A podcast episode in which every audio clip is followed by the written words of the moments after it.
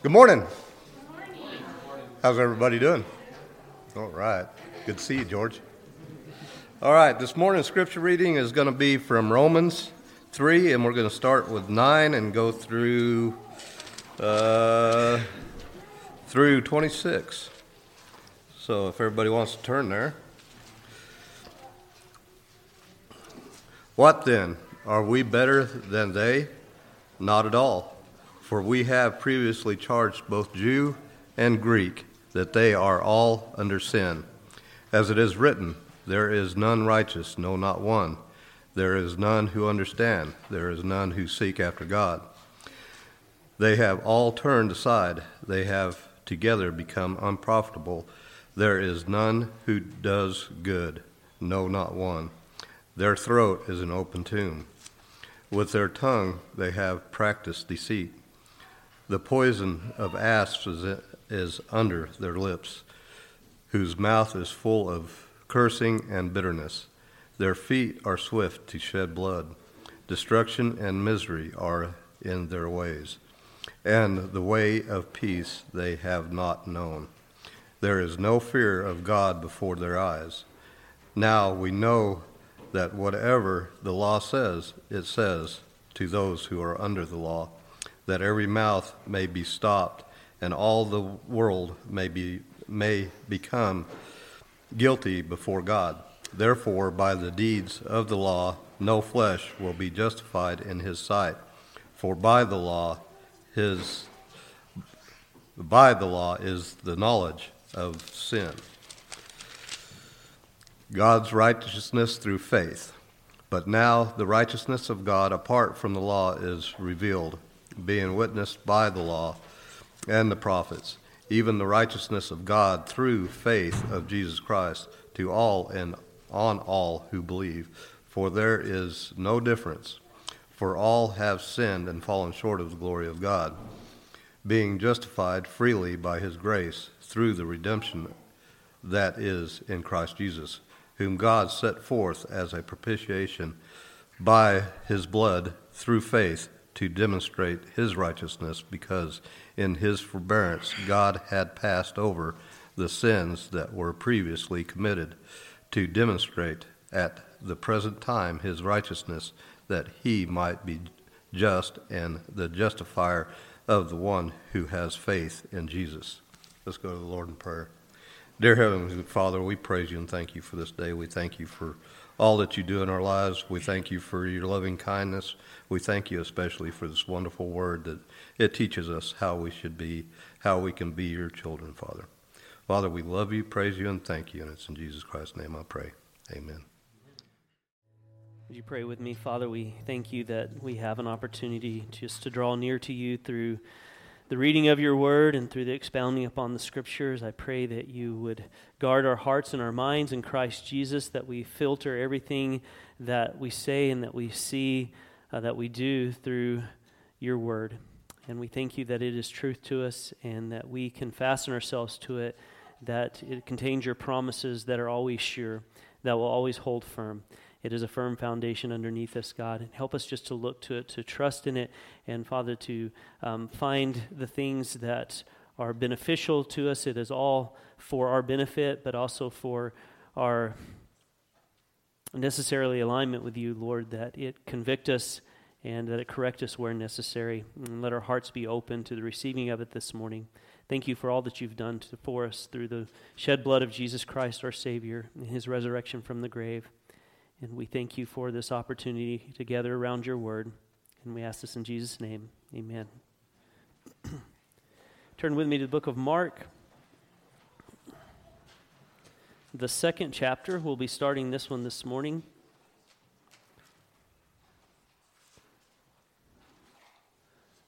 Mark chapter 2.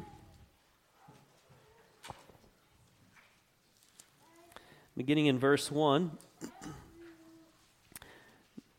We have a, a, fairly lengthy passage than what we're normally used to covering, so I'll be reading through verses through verse 12. So if you're there with me, we'll start in verse 1 and I'll read through verse 12 of Mark chapter 2. And when he returned to Capernaum after some days, it was reported that he was at home. and many were gathered together, so that there was no more room, not even at the door. And he was preaching the word to them, and they came, bringing to him a paralytic carried by four men. And when they could not get near him because of the crowd, they removed the roof above him. And when they had made an opening, they let down the bed on which the paralytic lay. And when Jesus saw their faith, he said to the paralytic, Son, your sins are forgiven. Now, some of the scribes were sitting there, questioning in their hearts, Why does this man speak like that? He is blaspheming. Who can forgive sins but God alone? And immediately Jesus, perceiving in his spirit that they thus questioned within themselves, said to them, Why do you question these things in your hearts?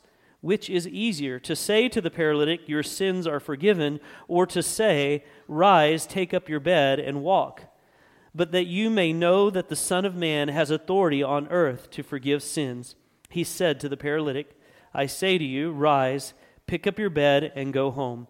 And he rose and immediately picked up his bed and went out before them all, so that they were all amazed and glorified God, saying, We never saw anything like this. So let's go back to verse 1. And as we normally do, we go chapter by chapter, verse by verse. So we're going to take this verse by verse this morning. And when he had returned to Capernaum after some days, it was reported that he was at home. We are back now in Capernaum, and I say we are back now because back in Mark chapter 1, verses 21 through 28, we have Jesus arriving on the scene, and he is in the synagogue. He is preaching the word of God with authority.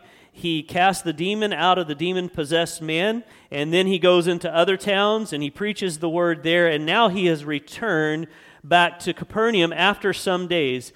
There's no definition for what some days means here. It could be a few days, it could be several weeks, it could be several months. Um, that's not necessarily for us to just debate over, but it has been a little bit of time between when Jesus was last in Capernaum and now when he has returned back. So he says that Jesus is back at his home. So most commentators say that Capernaum was home base for Jesus and that the home of Peter was shared with Jesus. So we could call it Jesus' home as well. That was where Jesus went after he preached in the synagogue and he cast the demon out of the man the first time he was in Capernaum. They went to Peter and Andrew's home, and it was there that Jesus healed Peter's mother in law of her high fever, her disease. So that's where we were first in Peter's home. And now most believe that we are back at the home of Peter. Uh, the report had gone out now that Jesus was back, and so were the crowds.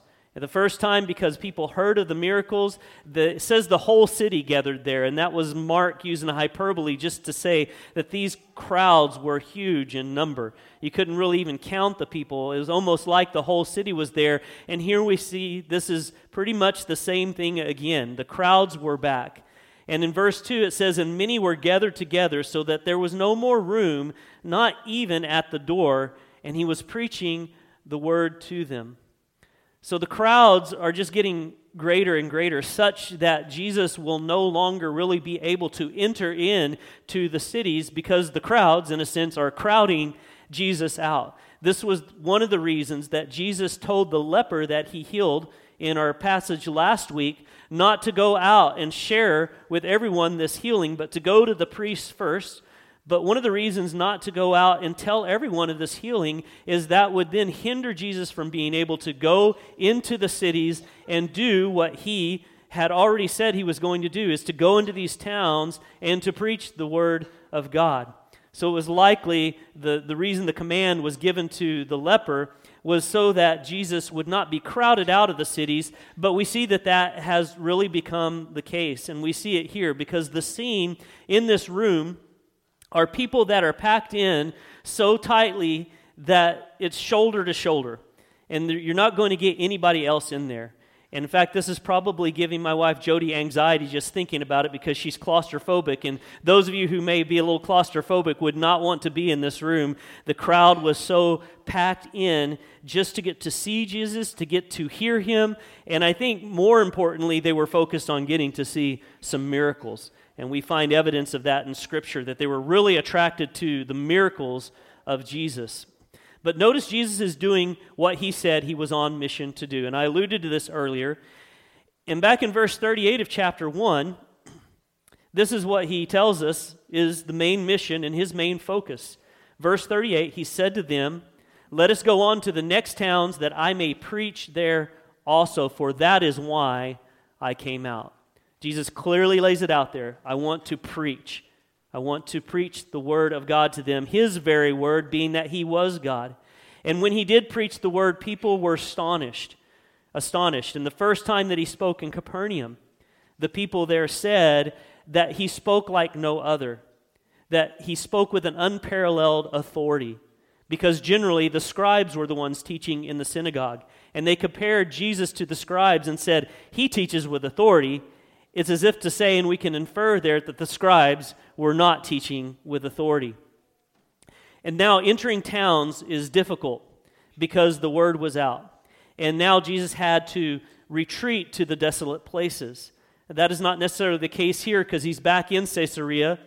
He had tried to probably quietly enter in because he was already in the city, and then the report went out.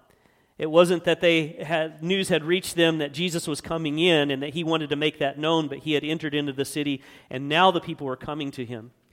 But last week, where we left off, is going is kind of describing to us that when Jesus was now going to preach, he would have to enter into the desolate places because such were the crowds that he could not enter in. In verse 45 of chapter 1, but he went out and began to talk freely about it. This is describing the leper sharing the news and doing exactly what he was told not to do, but rather he was going out freely about it, spreading the news so that Jesus could no longer open a town, but was out in desolate places, and people were coming to him from everywhere.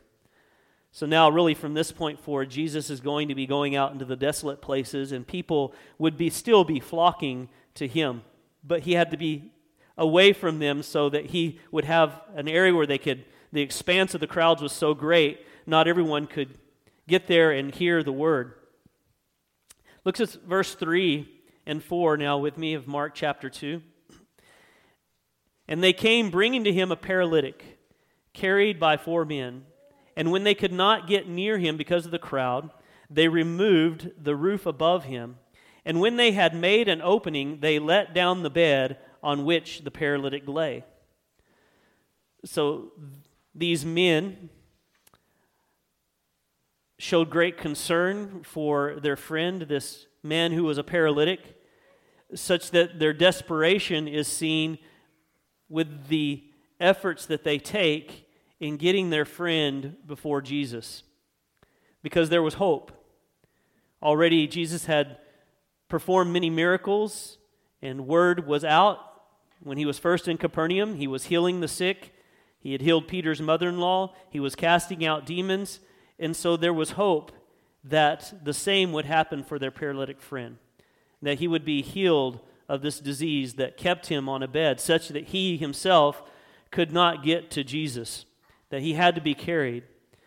And here again, I think I've mentioned this the past couple of times when we've spoken of a miracle. When someone was afflicted with a disease, this was viewed by the religious Jews as having something to do with this man's sin, something that he did or something that his parents did that caused him to be afflicted in such a way. Now, his affliction was not seen as severe as the man last week who had the leprosy because one who was a leper, they couldn't even touch him. They had to remain six feet away, and if the wind was blowing, they had to be 150 feet away. They saw them as just the, um, the ones that, that could not approach anybody, that had to be castaways in the city. Um, but still, this man would have been seen in much the same way as having some form of sin that caused this paralysis in his body. And you know, Jesus' disciples were no different in this belief. In fact, if you go to John chapter 9, beginning in verse 1,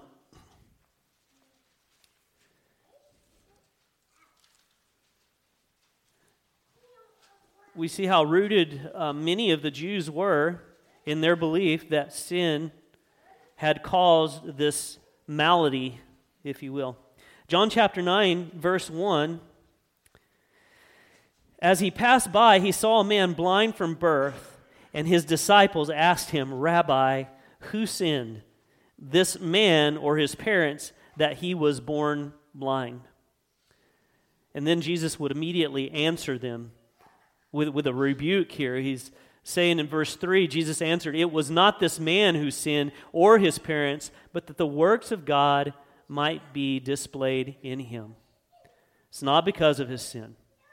And we will still, I think, unknowingly, even as believers, might carry around this kind of belief. I would call it a karmic kind of thinking in viewing someone's life and thinking that they had to have done something that might have caused that. You know, karma is a teaching found in Buddhism and Hinduism. It is a false teaching, but it is a cause and effect kind of belief that kind of mirrors this form of thinking that we're seeing here. That one has this element in their life because of their sin. And we might even find ourselves thinking, well, karma is going to catch up with them. Or it's, it's karma that has brought this about in their lives, that he deserves what he got because he sinned. But karma is not Christian, and it is based in false religion. And so I think as believers, we need to remove that from our vocabulary. We might not believe in it, but a lot of times we might just say that. Oh, well, that's karma. Well, that's false religion. And in a sense, we're promoting that. So that's just a little side note. Let's come back to these, these men who are demonstrating this form of desperation and also their faith in Jesus as healer by going above and beyond to overcome the crowd situation that they're facing to get to Jesus. They wanted their friend, their paralytic friend, to get as close to Jesus so that he could see them. And they had seen that oftentimes Jesus' touch was what healed them. So if they could just get this man in front of Jesus, if he could just touch him, that he would be healed. So what they did is they got up on top of the roof. It was usually a single story house, and there was a roof that had beams that ran across the the uh, length of it, and then on that were slats, and then they might have laid some thatching down and put some mud on top of that, and then on top of the mud, they may have even put tiles. And I think it's Matthew's account of this that says they even pulled through the tiles. So that's basically the way that the roofs were constructed, and a lot of it depended on how much money the person had. And uh, so they had to go through great effort. We know that just to remove all of this, and not just remove a portion, but remove enough so that they could lower a full grown man down on a stretcher before Jesus. And you can imagine how interruptive this must have been. Jesus trying to preach the word to them, and all of a sudden you have all of this noise going on above you, wondering what it is. And I'm sure everybody is having pieces of sticks and mud falling in on them, so all the attention is directed to them. And Jesus didn't see it as a distraction he didn't complain about the stuff falling in over on the top of his head and, and the crowd, but he saw their faith. And it is a demonstration of not just their care and their concern for their friend, but it was also in their trust that Jesus could heal him. Verse 5 And when Jesus saw their faith, he said to the paralytic, Son, your sins are forgiven. Jesus saw their faith. And Jesus saw far beyond the physical determination that they exhibited by breaking through the roof. Jesus saw into their hearts. It was a faith that ran deeper, and only God could see where it stemmed from. These were hearts that were moved by sincerity and trust in the one who could save.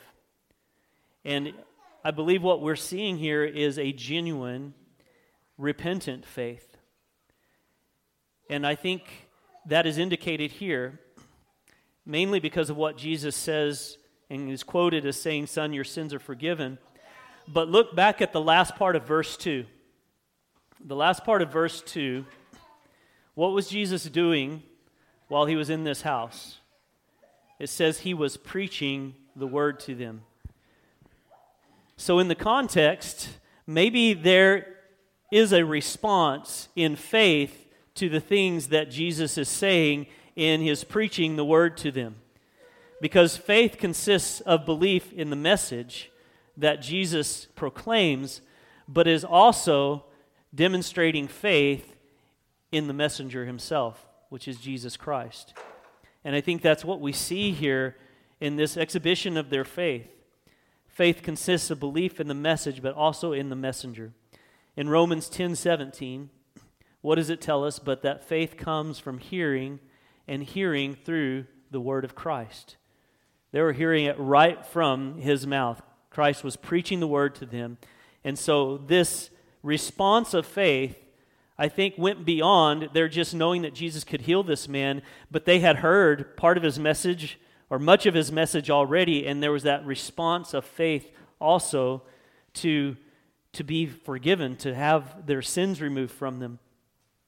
Salvation comes to a sinner through faith, and everybody who is saved must believe and repent of their sin. But it is not the power of that faith that saves them, it is the power of Christ that saves them.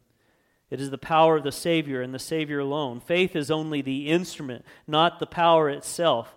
Because we know Ephesians 2 8, by grace you have been saved through faith.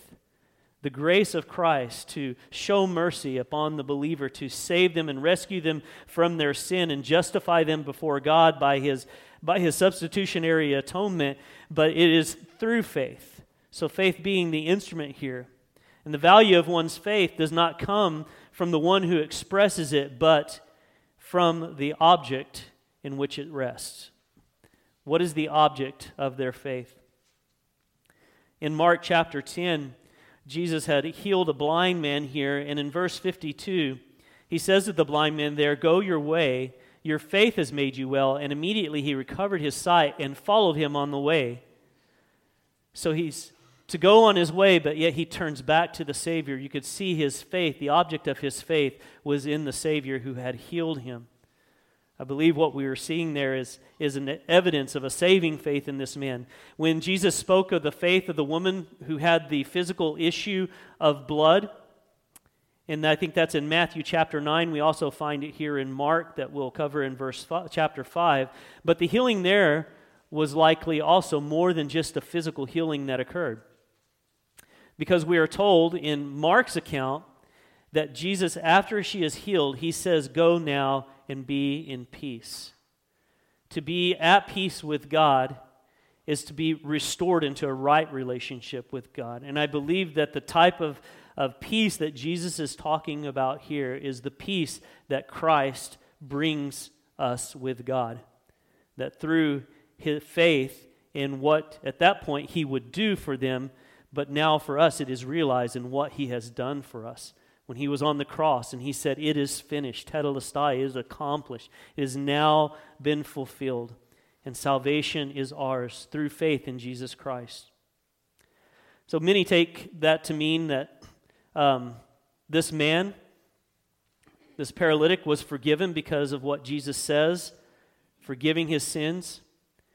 And in other instances, Jesus would say to certain people, so your faith has made you well. He was saying that their confidence in him had been the means of their restoration, and we see it in a physical sense, certainly. But here also, we can definitely see a, a spiritual connotation to it as well. The faith of these men helping their friend is realized in their taking action. They trust in Jesus' healing power enough so that they go through great means to get him in front of Jesus. And that is how genuine faith is expressed. There are two types of faith that are described in the scriptures. James articulates it well for us that there is a dead faith. There is a faith or a belief that God exists that even the demons have, but then there is this saving faith, a faith that is sincere and genuine. It's put its trust in Christ and in Christ alone, and it is faith that is seen in the outworking of the Holy Spirit within the life of a believer. In fact, if you want to go with me to James, I believe it's in chapter 2, verses 14 through 17.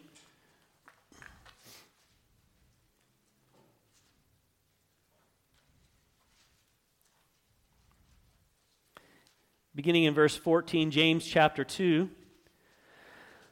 What good is it, my brothers, if someone says he has faith but does not have works?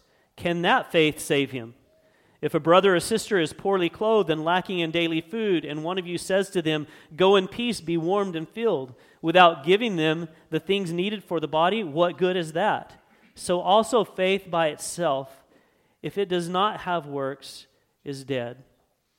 So we never say that the works save us. It is by grace we have been saved through faith. But a faith that is not dead will be seen, will be evidenced by works, by ministries that, that are performed. And these men are certainly ministering to their friend. But now let's just um, shift now our focus to this very radical statement that Jesus makes. And thus far, we have not seen Jesus make this statement in the Gospel of Mark, and that is that, Son, your sins are forgiven. So he sees their faith, and then he says to this paralytic, Son, your sins are forgiven. And we can be certain that this aroused a response from the crowd, particularly those who are of the religious order. We know scribes we know Pharisees are in the audience here. Some of them have maybe come from around the area just to see uh, this man who is going out and healing and speaking with authority. And there are probably the scribes and the Pharisees that were in Capernaum the last time in the synagogue when Jesus spoke with authority, and the audience or the people hearing the word compared Jesus' authority with that of the scribes and the scribes that were normally teaching. And it was an insult that they would say he's teaching with authority, inferring that they're not. So there's probably a lot of jealous rage going on internally within them as Jesus is saying that. So they've got these things that are going on in their minds, and we see how they respond to it. Verse 6 Now some of the scribes were sitting there, questioning in their hearts, Why does this man speak like that? He is blaspheming. Who can forgive sins but God alone? So they're not vocalizing anything but there's almost like an internal monologue that you know what that's like? I, I, talk to myself a lot but there's this internalizing that is going on questioning in their hearts and they're not questioning in a, a soft way. They're very harsh in their thinking and their judgments of what jesus is doing and all jesus said was son your sins are forgiven. See jesus wasn't already already wasn't fitting the construct of who they thought the messiah should be. In fact, I think we alluded to a passage last week, or we referenced a passage last week that they said they wanted to make him king. And when they learned that Jesus wasn't here to assume an earthly throne and to overthrow Rome and to free them and to liberate them and to um, then rule on an earthly throne, that they just didn't want to have anything to do with him. That was their construct for him. But one thing they knew and rightfully knew is that only God had the authority to forgive the sins of human beings. And now Jesus says, Your sins are forgiven. And so immediately their minds are going to accusations of blasphemy. Why does this man speak like that? Remember, this is in their head. And then also in their head, he is blaspheming. Who can forgive but God alone? He must be acting as though he has the authority of God himself. How could he? So, this is a very clear implication to Jesus' claim of deity, his saying this. Now, maybe not in our culture today, someone to say that, they just may pass it off and, and not really think much of it, but this is very serious what Jesus is saying here. Jesus knows what is coming now because of his forgiving this man of his sins. Jesus also, though, perceiving in his spirit, because remember, this is going on in their thoughts, but now Jesus knows their thoughts. And even that itself proves deity because only an omniscient one can know another person's thoughts. And here Jesus is now perceiving their thoughts, knowing what they're thinking. And in verse 8, immediately Jesus, perceiving in his spirit that they thus questioned within themselves, said to them, Why do you question these things in your hearts? Which is easier? To say to the paralytic, Your sins are forgiven, or to say, Rise, take up your bed, and walk. Well, what do we think is easier? Which question is easier to ask? And this is a form of debate in antiquity where you would answer questions with questions. And so Jesus is turning it around on them now, knowing what they're thinking. And here, these things are actually being spoken aloud. And maybe the crowds are a little confused because they hadn't heard the thoughts of the scribes and Pharisees, but Jesus is addressing those thoughts that they're having. He's saying, Why do you question these things in your heart? Well, we have to give these questions that Jesus asked careful consideration while also keeping in mind who it is that is asking these questions. This is the God man Jesus that is asking them to answer him this. Which is, which is harder? Which is the more difficult question to ask here? Because on one hand, it would seem that the easier of the two is to say your sins are forgiven. Like in our culture today, as I mentioned already, that would be an, an easier thing to say. I mean, maybe not in the body of Christ here, but outside, in the context of the culture, that would be an easier thing to say. But also keeping in mind now, Jesus is in and among fellow Jewish believers those who hold to, to the Torah and hold to the, the, Word of God and knowing God is the only one that can forgive sins. So be keeping that in mind as he's asking which is harder, to say that your sins are forgiven?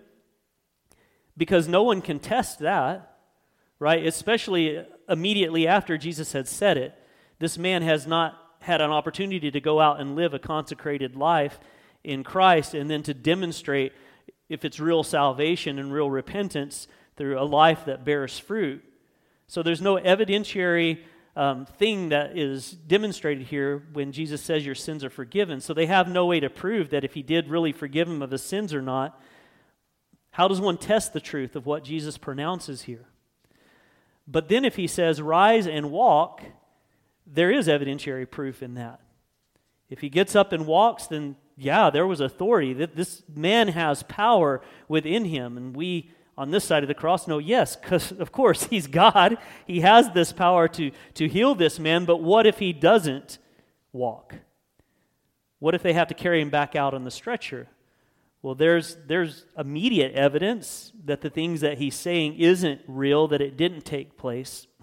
So, at first glance, it would seem that the easier option is to say, Your sins are forgiven. Because this one doesn't demand an immediate outward proof. But Jesus didn't imply that it was easier. Jesus doesn't respond and say, This is the easier question. In that culture and context, and in the presence of his enemies here, it would be far easier to say, Get up and walk. And this is the reason why. Because Jesus, by saying what he said, he's laying down the gauntlet here. Because he is saying that he is divine, he is claiming to be God. And that's not an easy thing to claim and the reason why is what is the punishment for one who is accused of blaspheme against God? Because this would be a clear case of blaspheme if he wasn't the Son of God. And there are like three different ways to blaspheme according to Jewish religion and according to the law. That if you said something that was evil about the law or the word of God, that was one form of blaspheme. And that would be like a, a, a third degree. if you wanted to rank it. And then there would be saying something evil about God Himself. And that was like the third degree or second degree of blaspheming. But then guilty in the first degree would be someone who claimed to be God and wasn't God. And that, the punishment deserving of that form of blasphemy was death. And this would eventually be the false accusations that they would use to have the Romans crucify Jesus. But he was God, and he could make this claim, and he could forgive sins, and he could heal, and he could restore.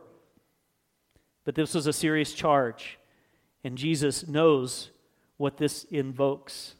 He knows what the response will be. But Jesus tells us in verse 10 why he chose the words that he chose. Verse 10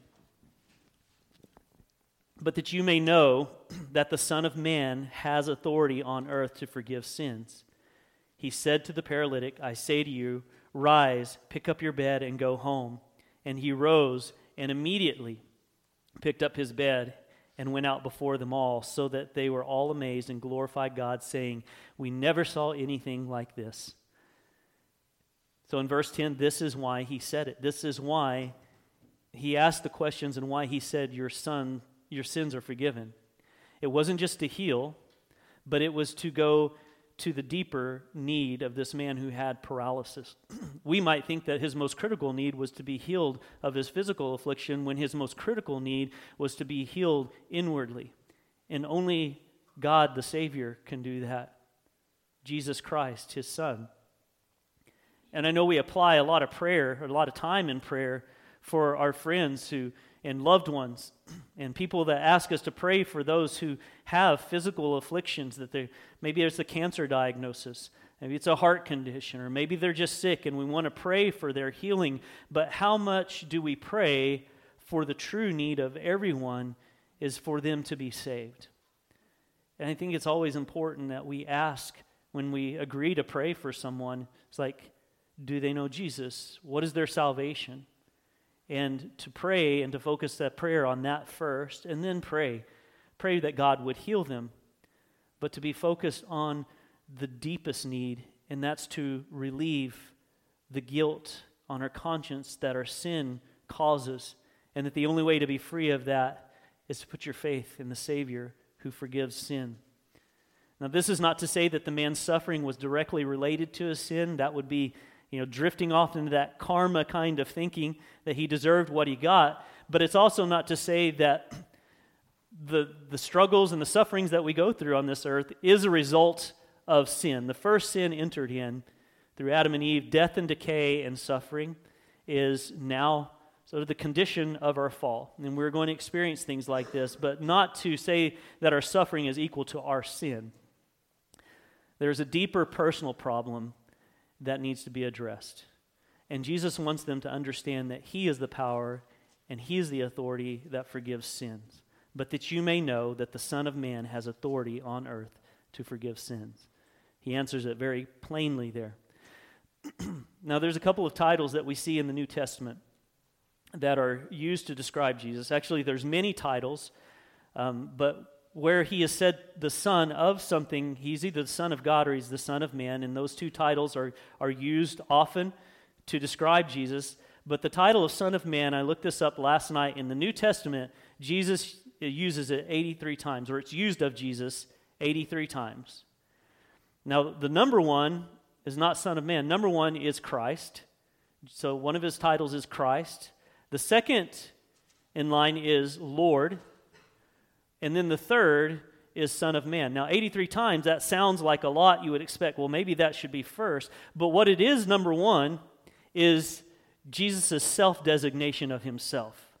When Jesus uses a title for himself, the most popular one that he will use is that he is the Son of Man. And that's significant because who is the Son of Man?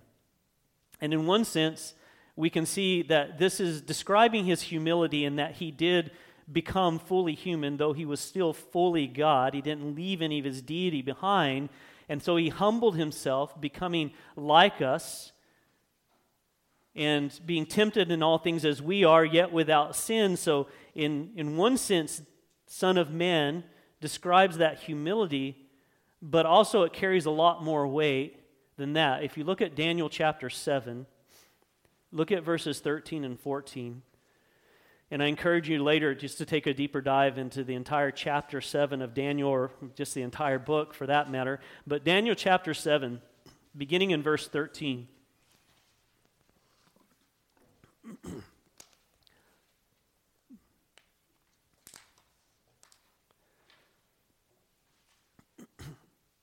I saw in the night visions, and behold, with the clouds of heaven, there came one like a son of man. And he came to the Ancient of Days and was presented before him, and to him was given dominion and glory and a kingdom that all peoples, nations, and languages should serve him. His dominion is an everlasting dominion which shall not pass away, and his kingdom one that shall not be destroyed. And Son of Man is the title that Jesus often refers to himself as the Son of Man.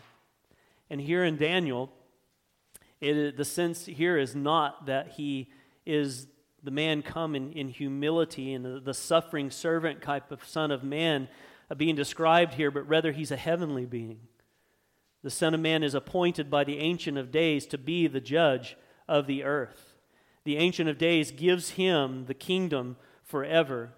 The Ancient of Days descends from heaven, and he, is sin, he sins into heaven as well. When Jesus calls himself the Son of Man, he is not just describing his humanity there, but I think even more, especially in the context of this, is saying that he is not from this earth, that he is divine, that he is God, and that he could rightfully say, Your sins are forgiven. That you may know that the Son of Man has authority on earth to forgive sins. And who gave him that authority? The Ancient of Days. This is the Son of Man. And then to authenticate this self proclamation, the self designation of himself being the Son of Man, Jesus then follows it with the miracle. So he does both. Jesus can forgive sins, and yeah, now I'm going to prove that too by authenticating that with this miracle. And in verse 11, he says, I say to you, rise, pick up your bed, and go home. And he rose and immediately picked up his bed and went out before them all, so that they were all amazed and glorified God, saying, We never saw anything like this. So purposefully, Jesus waited to heal the paralyzed man until after he declared his authority to forgive sins. So this miracle would prove whether or not Jesus had the power over sin and its effects. I've said this before that Jesus didn't perform miracles just to perform miracles, that there was also a message that we are to see in the performing of that miracle, but in also that miracle would authenticate that he was the Son of God. And this miracle authenticates that the claim that he made to forgive sins was seen also in his power over the human body. And this man was immediately healed. It wasn't just like, okay, well, that, that feels a little bit better, and they still have to carry him out. Yeah, that's psychosomatic response that we see a lot of false doctrines promote today. But no, this is immediate. It's full restoration. He's able to get up, carry it out on his own. He doesn't need these men anymore to carry him out. The Savior had healed him. But the greatest thing that happened to the paralytic that day, I believe, was not the healing of his body, but it was the forgiveness of his sins. It was a, a heart change. And he rose immediately, picked up his bed, and went out before them all, so that they were all amazed and glorified God, saying, We never saw anything like this. So we see the response of the crowd compared to that of the scribes and Pharisees. In their minds, and I don't know if it's been verbalized yet, but it will be that they're, they're saying he's blaspheming. This, this isn't God. He doesn't fit within our construct of who the Messiah would be. But unlike the callous scribes and Pharisees who continued to reject Christ and to always be arguing and debating with him and trying to pick out flaws and errors in what he did, though they couldn't, they ended up having to go to false accusations to get them to finally stick. Unlike them, the crowd showed great amazement. They were just blown away by the things that Jesus said. Many of them did respond in faith. But I think we do see that it was a superficial faith. And we can see that in um, Matthew chapter 9, 7 through 8, this is the parallel of our, our passage here in Mark of the healing of the paralytic. In verse 7 of Matthew 9, and he rose and went home. When the crowd saw it, they were afraid. They glorified God who had given such authority to men who had given such authority to men. So they attributed the miracle. They were astonished, they were amazed, they gave glory to God, but they attributed it to a mere man and not to Jesus as God Himself. They were in awe, they were glorifying God, but they still saw Jesus as just a man whom God had granted authority to perform this miracle. They witnessed his supernatural works, but they refused to believe in his divinity. As John explained later in 12, verse 37 though he had done so many signs before them, they still did not believe in him. In our reading of the scriptures, both old and new, it is made clear to us that only God can forgive sin. I believe that's where we can align with the, the Jewish authorities here. Yes, it is only God who forgives sins. And it is equally clear, though, to us that Jesus is God and possesses all the right and all the authority to forgive sins. It was given to him by the Ancient of Days. And at the heart of the Christian message is that the Son of God became man and that he died for sinners like you and me. So that God's justice was satisfied when the payment was fully paid by Jesus Christ and his shed blood on the cross. So that sinful men and women might be reconciled to God, might be restored to God, and made at peace with God. And the sacrifice of Christ is the sole means by which God offers forgiveness to the world. And the Apostle Paul said it this way, and I'm going to close with these two passages of Scripture. Paul speaking in Acts. Luke wrote Acts, but Paul is he's quoting Paul here in Acts 13, verses 38 through 39. Let it be known to you, therefore, brothers, that through this man forgiveness of sins is proclaimed to you. And by him, everyone who believes is freed from everything from which you could not be freed by the law of Moses. And then Paul himself writes in Ephesians 1, verse 7 In him we have redemption through his blood, the forgiveness of our trespasses, according to the riches of his grace, which he lavished upon us in all wisdom and insight. Let's pray. Father, we thank you just for these amazing displays of the miracle to heal people of their physical afflictions, but the more profound one of the miracle of salvation, in that you forgive sin, in that Jesus forgave sin, and we can trust in Him and His redeeming work that was perfected once and for all on the cross to bring us, to restore us to a right relationship with you. That all of us in our sin are under your wrath there is no way for us to be justified in our own works before you, but it took the perfect one to take our sins to the cross, to become sin for us, so that we might become in him the righteousness of God, that you might see Christ on us and not ourselves and when we appear before you, Lord.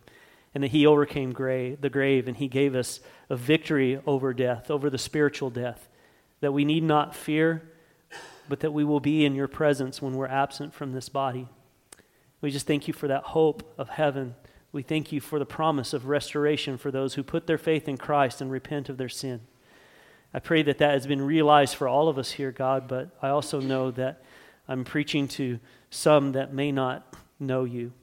And maybe today, through the message that you have just landed on their heart in a certain way, that they are convicted of their sin, that they're grieved by it, that you have just caused them to and compelled them to confess it before you and to put their faith in the one and only one that can save Jesus Christ, our Savior, our Lord, the Son of Man. God, we come to you and we ask these things in Jesus' name. Amen.